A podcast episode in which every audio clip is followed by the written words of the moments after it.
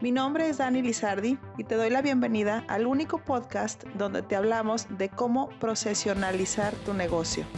Así es que si tú eres dueño de negocio, empresario, emprendedor o un alto directivo, prepárate para escuchar casos donde los procesos son los protagonistas del éxito. Iniciemos con el episodio. ¿De vez en cuando te despiertas a medianoche pensando en el futuro de tu negocio? Déjame decirte que no eres el único. Definitivamente no está mal pensar en el futuro, quien no lo hace. Pero del punto A, que es pensar en un futuro planeado, al punto B, que es dejar que ese pensamiento te quite el sueño, hay un tramo enorme. Yo soy Dani Lizardi y te doy la bienvenida a Profesionaliza tu negocio.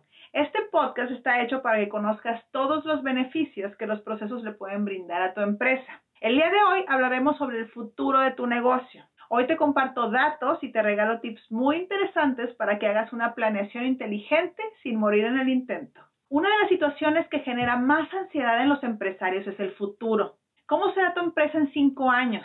¿Cómo serás tú como empresario en cinco años? A veces por todo el trabajo que es tener una gran empresa, planear eso se nos olvida totalmente y es clave. ¿Por qué? Lo único que esperas de tu negocio en cinco años sin duda definirá lo que tienes que empezar a hacer ahorita.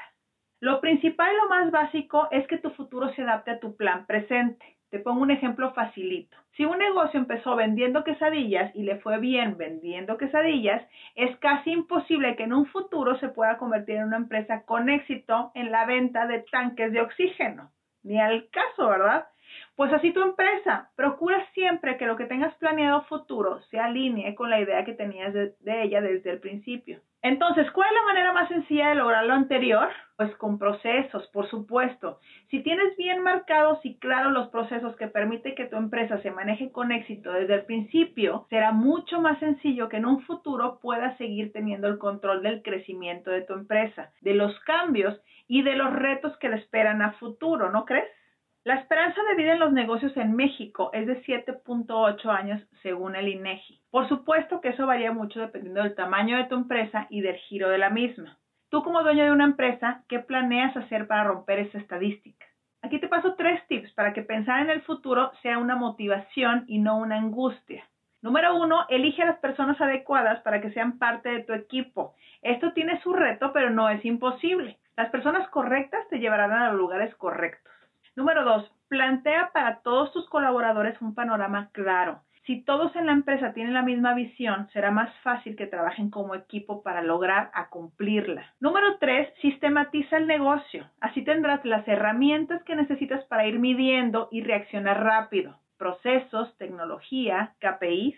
Y número cuatro, innova. Que tu futuro se adapte a tu plan inicial no significa que debas dejar de lado las cosas nuevas. Al contrario, esa es la clave. Debes de ir viendo qué cosas nuevas existen sin que pierdas tu esencia. No le tengas miedo al futuro. Mejor ponte las pilas para que no te agarren curva. Si mantienes un paso firme y seguro en tus decisiones, tus planes y tus procesos, lograrás llegar mucho más lejos. Bueno, pues aquí se termina este video, este episodio. Espero te sirva para aliviar la ansiedad que te ocasiona pensar en el futuro. Compártelo con otras personas para que le llegue a quien lo necesite. Muchas gracias por acompañarnos hasta aquí. Cuídate y nos vemos a la próxima.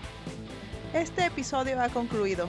Ayúdame a compartirlo para llegar a más dueños de negocio y déjame tus comentarios en nuestra cuenta de Instagram arroba metodiamx.